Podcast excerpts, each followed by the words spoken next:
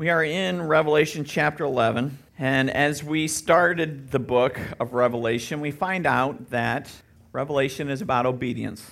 It's about getting right with God. It's about knowing and who's holy and who is not. He is holy, we are not. And keeping that in perspective is maybe one of the hardest things on obedience. But we walk together in our the best we know how, walking back to the Lord. Um, a lot of times that's the, the fence illustration where you got one leg into the world and one leg into um, knowing God. And it's hard to deal with because we always want to stray away. We always want to jump onto the other side because it seems like the grass is a little bit greener over there. But God calls us back to His presence and redeems us that way. So, obedience to the Lord is to walk in step with the Lord, to be in harmony with the Lord's melody. We let Him have the glory, and we can supplement that glory. That's one of the neat things about music. You let the melody line shine through, but you, when you bring the harmony into it, it really blossoms that melody and, and lets it uh, stand out a little bit more. And that's what we can do with our Heavenly Father. It's our actions lining up with our faith in God. That's obedience. Our actions lining up with our faith in God. And repentance is to turn from our selfish nature and to make amends for our wrong actions. Repentance, it cleanses it brings us in step with the Lord. And it is a great place to start in obedience because repentance requires action, it requires humility. And when we humble ourselves before the Lord, what does He promise to do to us? He promises to lift us up, doesn't He? And that is pretty amazing. So, our main point today is the Lord wants us to repent of our selfish lifestyle and walk in faith, faithful obedience with Him according to His will and purpose. Excuse me. This morning we, we uh, sang about God's faithfulness. You ever think about God and you think of some of His characteristics? He is unchanging, He cannot change. And so that's one reason why we were cast out of the garden in the first place, because God could change us to just be, oh, you're, you're sinless again, but that would change his character. And God's character doesn't change. And so he had to bring us a way back to repentance that eventually came through him. And so, as God's unchanging character, you think about God's faithfulness. No matter how far we stray away from God, he will always be faithful, always be there for us, for you, for me, for everyone. You cannot run away from God so far that He can't reach you. It is our will that we surrender to Him. And when we surrender that free will to Him, God starts doing mighty things in our lives, starts revealing things, um, His ways. And that's what we have here a little bit of a revealing. In Revelation chapter 11, verses 1 through 3, he tells John to go get the measuring stick. At least he said, didn't say the willow stick, right? It's just the measuring stick. But in, in some sense, it's, it's kind of like I'm getting ready for the willow stick, right? See if you measure up, get the plumb line out, kind of thing. So it says, it says, Then I was given a measuring stick, and I was told, Go and measure the temple of God and the altar and count the number of worshippers. Do not measure the outer court, for it has been turned over to the nations. They will trample the holy city for 42 months, and I will give power to my two witnesses, and they will be clothed in burlap and will prophesy during those 1,260 days. So again, we see a message of repentance. And as our first point there in the bulletin, it says, Repent, for the kingdom of heaven is near. We have seen many events taking place in chapters 5 through 10. And we see the first six seals open, if you look at it from a stack point of view, as I've been kind of going through, but I don't, and then the seven appears at the same time, and I think as the end of chapter 11 does, in my opinion. And we see that the first six trumpets have sounded.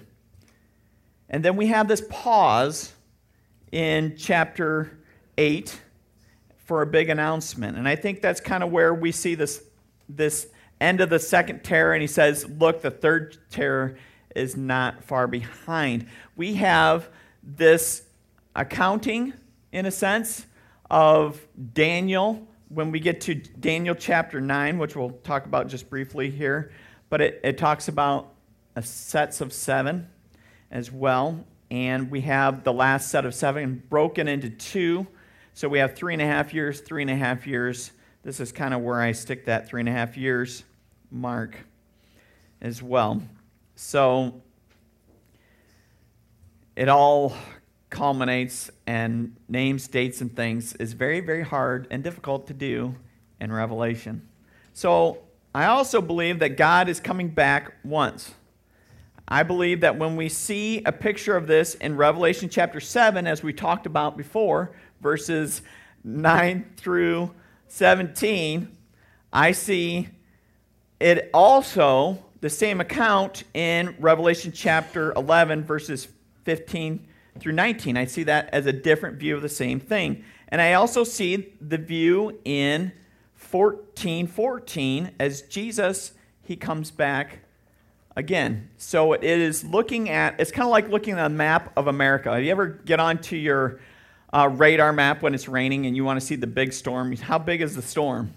Okay, so you look at the map of America. Is it a big storm, a little storm? Where are we at? Okay, it's a little bit more localized. So now I'll zoom in to the map of Illinois, and I see this map of Illinois, and I can see where that front line's going to come.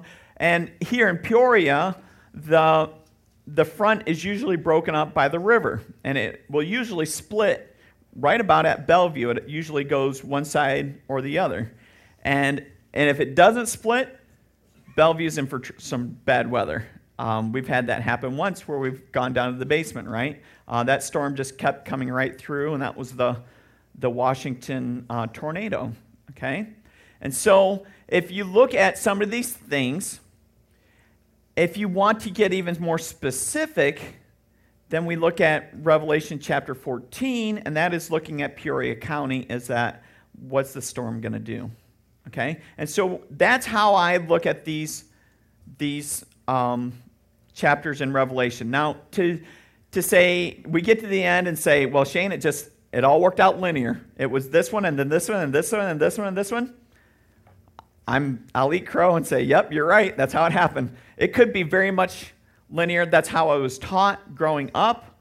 But there's a few things that I, I look and I see clues and it really looks like these are the same things, one right over another, in my opinion, as I've studied this. So, as we get going along, we see that Christ comes back, he reveals himself, and then he pours out his wrath. I believe we're all going to be, as Christians, up in heaven when God's wrath comes on the earth. So, when does that happen? We're probably up for debate on that one. Okay? But as God comes down to deliver his wrath, Christians, believers, will not be here. That is really important. And he, so he pours out his wrath on the earth. Well, why, Pastor? Why does he pour out his wrath? I thought God was a loving God. And a loving God pouring out his wrath on the earth? That doesn't make sense to me. Well, the bottom line of that is it's because of sin. It's because of sin has corrupted this earth, and God is going to make it right. And so he's going to have um, a winnowing effect where he's going to harvest his ones that are spiritually holy, and then he is going to um, eradicate sin and anything that's been corrupted by sin. So, does God love us and desire to have a relationship with us? Absolutely. Absolutely. However, God has a timeline for sin, and once that time is up, we should have had made the choice to follow God's path. By not choosing, we have made the choice to follow our sinful nature. And then we have chosen God's wrath. Okay, do you see how that works out? It is our choice whether we're going to heaven or hell. Why would God create hell? Why would God send anybody to hell? That's, that's the big question that I get asked a lot. Why would anybody send anybody to hell? Well, God doesn't send anybody to hell. It is our choice. We choose, by not choosing God, we choose to go to hell. We choose to be 100% separated from God, and that in itself is hell because there's nothing to stop Satan and his demons from tormenting us. Right? It will not go with anyone who goes down there on that path. So we've come to the two witnesses in Revelation chapter 11. And this is God's last call to repentance before he destroys everyone who doesn't believe in him and chooses not to follow the Lord. We have many references to other parts of the Bible in these first six verses.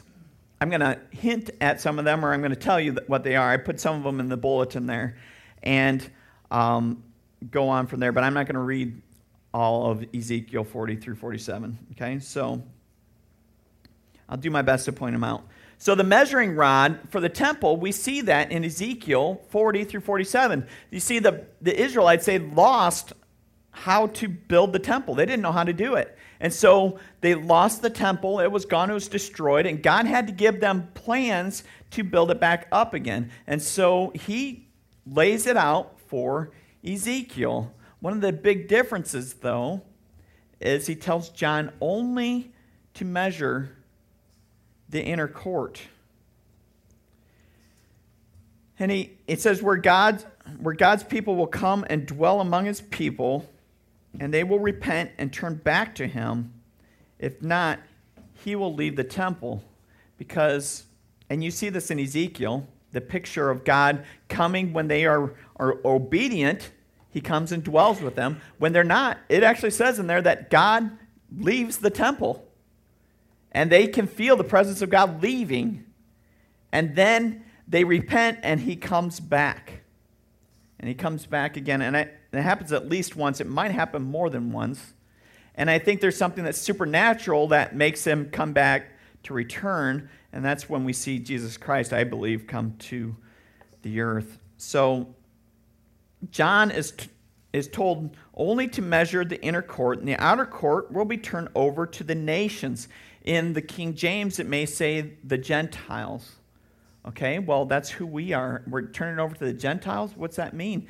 It means, in this case, in this particular case, it means the unbelievers. It means God's going to take those that follow Him and trust Him, put Jesus, in a sense, what we call Jesus, into our hearts. That's the inner court. The outer court is those that are like, hey, I go to church. I, I enjoy a good church service. I enjoy getting pumped up on Sunday morning. And then we go about our left lifestyle. And everybody else that would, would fall in that. Basically, those who have not surrendered their will to the Lord. And that's hard and it's difficult.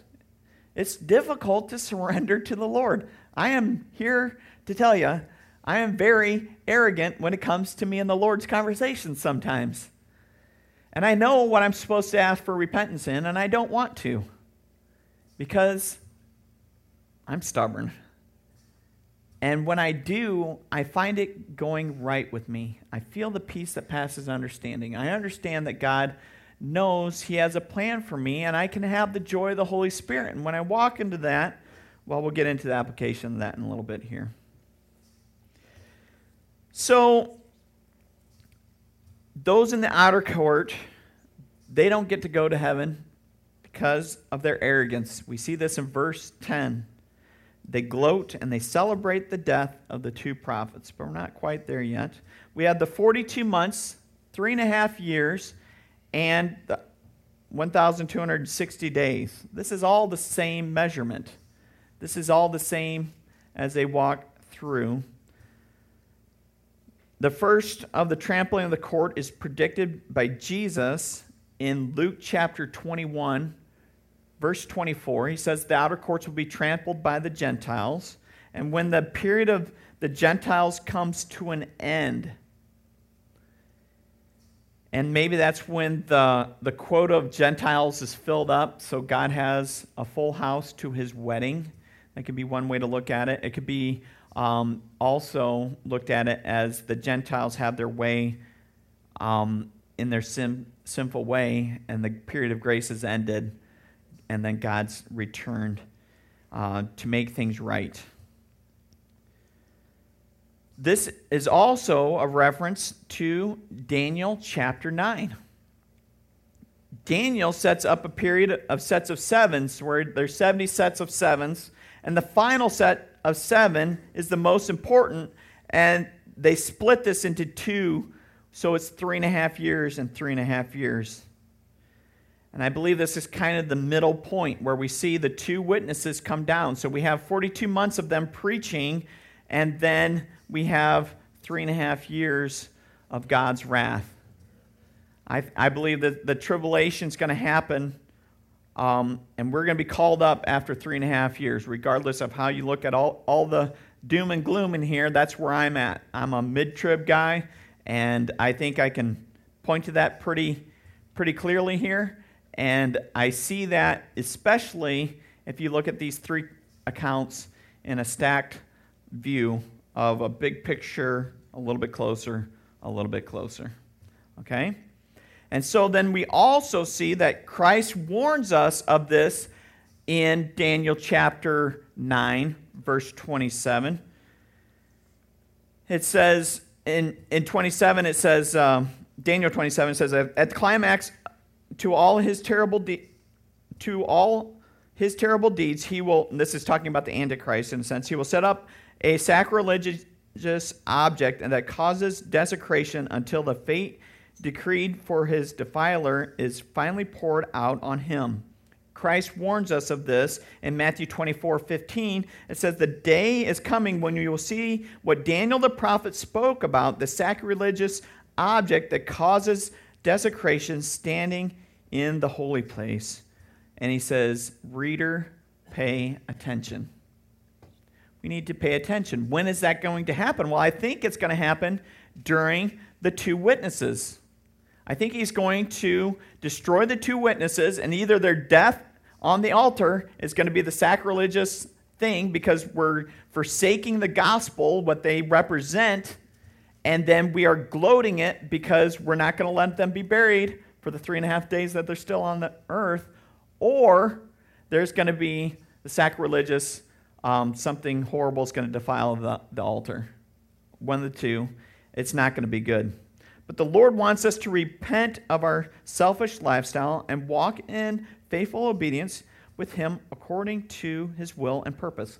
Now, Pastor, how long are you going to talk about this repentance thing? Because you've been on it for quite a while, and, uh, well, I'm only going with what the Lord says in His Word, right? And if he's going to stick on it for a while, I'm going to stick on it for a while too. But have hope because God does come back and Jesus does become the conquering king. And you start seeing him calling his people out and things, finality starting to happen, but his people are rescued from that. So just bear with me for a few more weeks and we'll get to that point soon. Let's continue on in Revelation chapter 11, verses 4 through 6. It says, These two prophets were the two olive trees and the two lampstands stand before the Lord of all the heaven. If anyone tries to harm them, fire flashes from their mouth and consumes their enemies. This is how anyone who tries to harm them must die. They have power to shut the sky so that no rain will fall for, for as long as, the prof, as they prophesy. They have the power to turn the rivers and oceans of blood and strike the earth with every kind of plague as often as they wish. The two witnesses. Who are they? Where do they come from? What do they look like? Well, I will give you my best um, overview. It's not a best guess because I think scripturally wise, there's answers to this, um, just not necessarily clear ones, okay? I believe they're going to be two prophets, whether they're brand new and they look like these examples, or they are actually prophets coming down from heaven and they are those representatives. I don't necessarily know really I don't necessarily know if that matters. They're going to preach the gospel and they're going to call to repentance. That's one thing we're going to see for sure that happens in here. So, who are these two witnesses? There, there are clear references to Zerubbabel, which means the statesmen who rebuilt the temple. Okay, Zerubbabel is back in Zechariah. We see a clear reference to him and to Jeshua. And Jeshua in Zechariah chapter 3 points to Christ, right? I don't think Christ is going to come back as to the witnesses, but I think they're going to be representatives of Christ, okay? The high so we have the high priest who is Christ, and we have the statesman in a sense who is Christ as well when he comes back finally, but we have somebody that's going to maybe represent the state and the church in the proper way. Okay? Another pair would be Elijah and Moses. This is one that's very traditional to go along with, and I don't see anything wrong with them. I think they will definitely be prophets that have the same power and authority as Elijah and Moses, or they will be Elijah and Moses. I, I don't know that for sure, though, because it doesn't say it clear, because that's how Revelation is. But Elijah called down fire and withheld rain, right? That is a definite, clear description of Elijah. And Moses turned the oceans and rivers to blood and every kind of plague. But what do Elijah and Moses represent as well? They represent the law and the prophets. Okay? They represent the law and the prophets. And so not only do these have these miracles that go on and things, but they also have the authority of God's word and the Holy Spirit. Okay? That's where we go with that as well. The two witnesses are a clear reference to Zechariah chapter 4. Okay? What do we see what do we see in the book of Zechariah? God is calling his people back to, guess what? Repentance. I know, it's crazy. He does that a lot, by the way. He does that to me a lot in my life as well. And uh, it's a good thing because he's a God who is lo- loving, he is faithful. He's a faithful God. That's who you are. That's what we sang about this morning. Isn't that amazing? Just blows my mind that no matter how much I wander away and stray across to that fence and into that green grass, that He lifts me up and pulls me out and sets my feet upon the rock and gives me a clear place to rest. Praise God.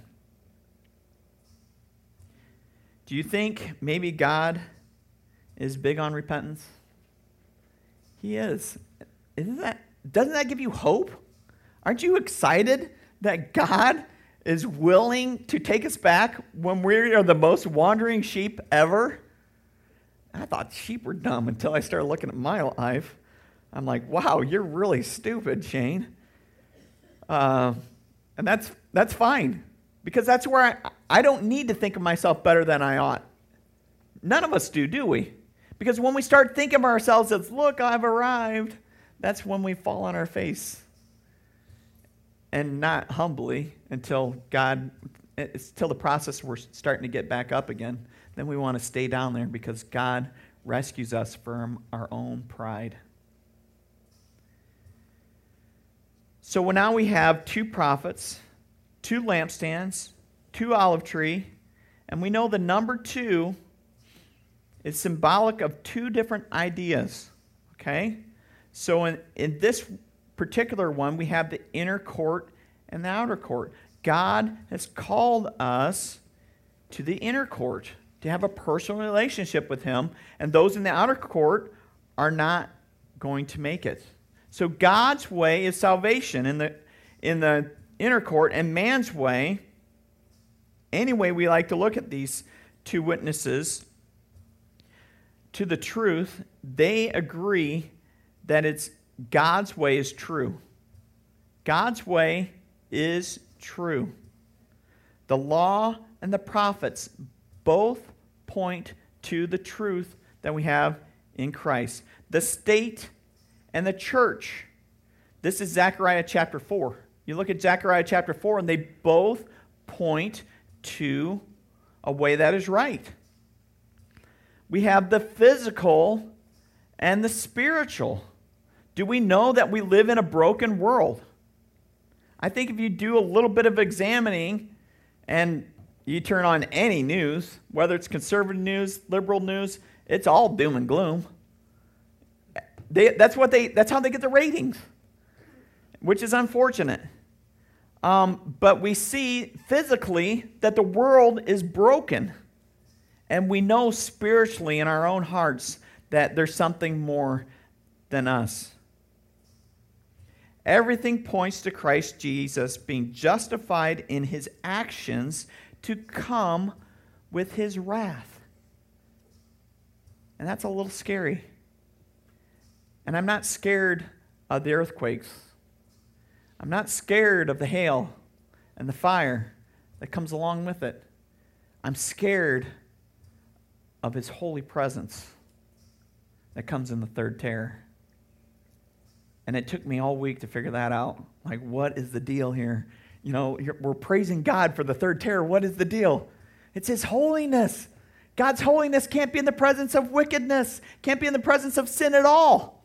We are in trouble if we're still on the earth when that happens. When God opens up and reveals his altar, we better be ready. So, another thing I found out interesting as I was studying Zechariah, if you want to see another viewpoint of Revelation 11 through 13 and 17 through 19, it's in Zechariah. It's there. I remember when we studied it in um, Foundations two, three years ago. It was one of the very first books that we did. I think we did Hebrews, and then the next one was some of the minor prophets. One of them was Zechariah, and I'm like, this is Revelation. And Craig's like, yeah, I know. And I'm like, whoa. you know, it, it's right there. It, it's not the first time that this has been prophesied. Zechariah, um, the whole book is a book of prophecy. So as we if you want to know more about Revelation, read Zechariah. Well, what part, Pastor? Well, I would recommend all of it because it's, it's all comes there. It's all a message of repentance where um, most of Revelation's on, on repentance, but it's all on obedience. Okay? We have to obey God in His grace, that He is faithful that He will accept us. And when we walk in that grace and we walk in that obedience, then it will go well with us. Which, guess what, is the whole theme of the whole Bible. you know? Because how did, it, how did we get out of it? Adam and Eve, they did their own thing. And they walked out of grace. And that's scary. And we know that God wants us to repent of our selfish lifestyle, walking in faithful obedience with Him according to His will and purpose. One of His will and purpose things is to walk together, right? That's why we do church. God designed it that way. We do church together, we walk together so we don't stumble and fall, so that we it's harder to wander away. Let's finish up. Revelation chapter 11, 7 through 14 reads like this. Says, When they complete their testimony, the beast comes out of the bottomless pit and will declare war against them, and he will conquer them and kill them. And their bodies will lie in the main street in, of Jerusalem, the city that is figuratively called Sodom and Egypt, the, the city where the Lord was crucified. And for three and a half days, all the peoples, tribes, languages, nations will stare at their bodies. No one will be allowed to bury them. All the people will belong to, who belong to this world will gloat over them and will give presents to each other to celebrate the death of the two prophets who had tormented them. But after the three and a half days, God breathed life into them, and they stood up. Terror struck all who were staring at them, and then a loud voice from heaven called to the two prophets, Come up here. And they rose to heaven in a cloud as their enemies watched. At the same time, there was a terrible earthquake that destroyed a tenth of the city. 7,000 people died in that earthquake, and everyone else was terrified and gave glory to God in heaven. The earth, or the second terror is past, but look, the third ter- terror is coming quickly. We see a picture of the beast. This is the first mention of the beast in Revelation. I believe chapters 11 through 13 and 17 through 19, they tell the story about this time in more detail. I think it's more of a zoomed in look. The glimpse we get at this time is that the beast kills God's two prophets. He kind of reveals himself that he is the power of this world and he is allowed to have authority over these two witnesses for three and a half days. And then God intervenes. And he leaves them to rot on the streets.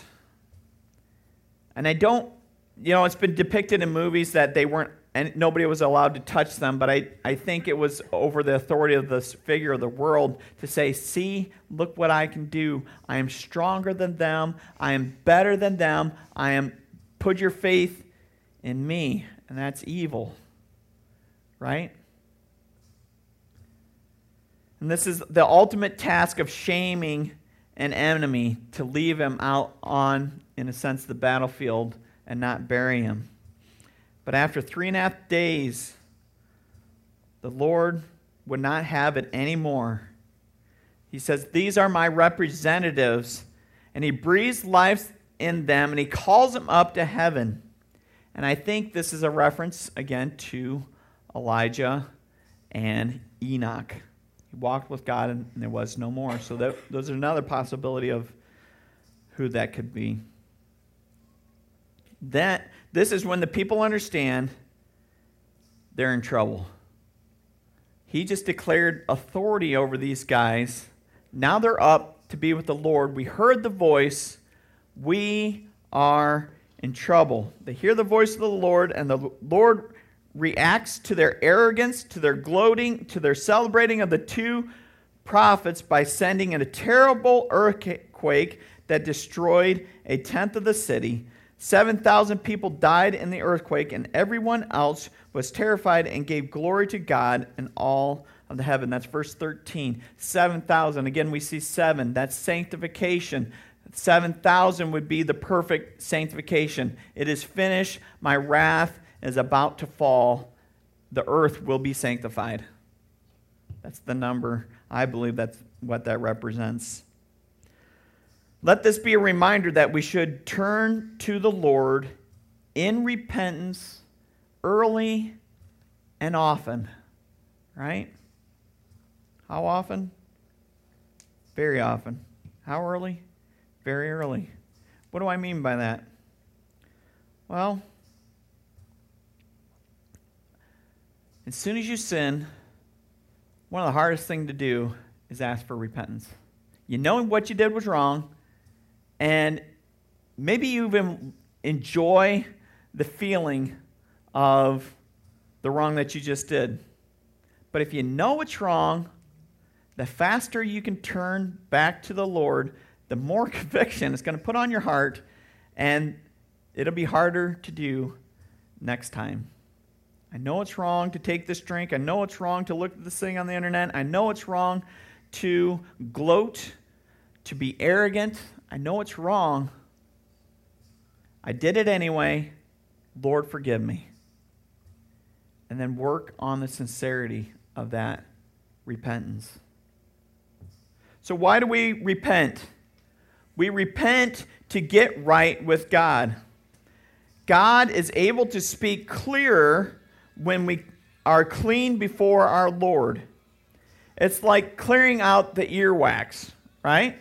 So if you want God to work in your life and you want to be able to hear God better, we want to clear out the earwax, right? And so if you repent of our sin, it's getting that off the docket and working with the Lord and that He can, can be there and be more clear in your ear. He is able to use us in a bigger capacity when we walk in obedience.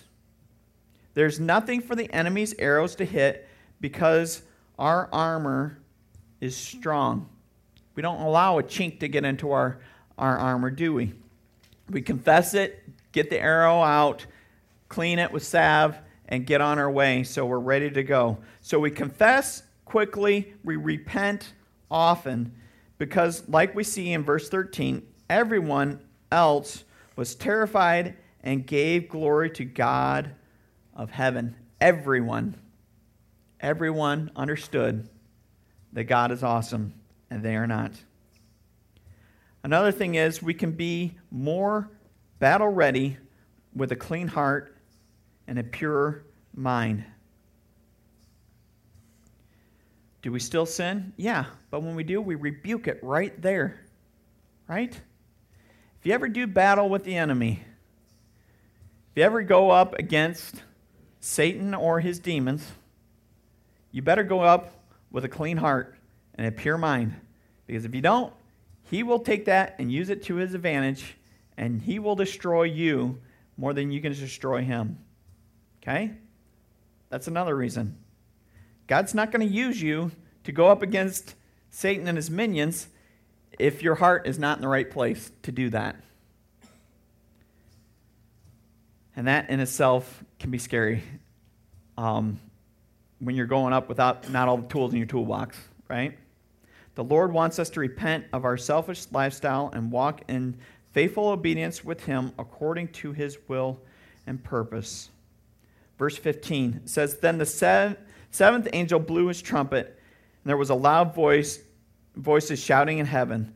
The world has now become the kingdom of our Lord and of his Christ, and he will reign forever and ever. The 24 elders sitting on the thrones before God fell with their faces to the ground and worshiped him, and they said, Give thanks to you, God, Lord. Give thanks to you, Lord God the Almighty, the one who is and who always was. For now you have assumed your great power and have begun to reign. The nations filled with wrath but now the time of your wrath has come. It is time to judge the dead and reward your servants, the prophets, as well as your holy people, and all who fear your name, from the least to the greatest. It is time to destroy all who cause destruction on the earth. Then in heaven, the temple of God was opened, and the ark of his covenant could be seen inside the temple. Lightning flashed, thunder crashed, and roared, and there was an earthquake and a terrible hailstorm, which is very, very similar to Revelation chapter 7. It's almost identical in what they say, what happens, and things. And this is one of the things that leads me to believe that this is a zoomed in picture of the same event. Like I said, I could be wrong. The third terror is the Lord Almighty the Holy One of Israel, the Holy One of the world. God in his holiness reveals himself to all the earth, the holy God in the presence of the one of the wickedest times ever recorded. God finally says, Enough. Jesus declares his reign on the earth. Your time is up. The time for repentance is past. God is here to clean house. It is time to judge the dead. It is time to destroy all who have caused destruction. It is time to reveal the holy Lord to the earth. In verse 19, and then in heaven the, the temple of God was opened, and the ark of his covenant could be seen inside the temple. The light, lightning flashed, thunder crashed, and roared, and there was an earthquake and all the terrible hail, hailstorm, just like God said would happen at the final trumpet right? This is the end of the final trumpet. This is all coming to culmination. God is coming back to make it right. White Rose, God is giving us a chance to repent of our sins and turn to Him now. We have a chance now to do that. We practice this through repentance. Do you find yourself back in the same pattern of, of sinning? Then I challenge you to do this study your Bible, get in God's Word, rebuke it right away with His Word. There is nothing more powerful than praying God's Word. Absolutely nothing more powerful in this world than praying God's Word back to Him. It is unbelievable. Well, Pastor, the Bible is confusing. And I'm not a night person, or I can't come when, when you guys have small groups. I'm busy on those nights. But I do have Tuesday afternoons open. Well, guess what? So does your pastor. If you want to do a Bible study during the day, am I going to ever be like, no, I'm not doing the Bible? no, I will, I will study the Bible with you. If you want to come, get a group of two or three with you. We will study the Bible. Okay? We'll get back to the basics if that's where you want to go. If you want to go deeper, then I'll let you lead it this time. Right? And I will be there with you, challenge you, and we will go together. That's what it means to have her, to, to hash out, um, to rub leather until it's worn all the way through. That's what, what it means to have Kavanaugh. That's what Bill Allison would say. So we, I challenge you if you haven't, if you want to do something like that, and if you have a time during the day, I'd be happy. Do you get two or three together, and we'll do that. Okay.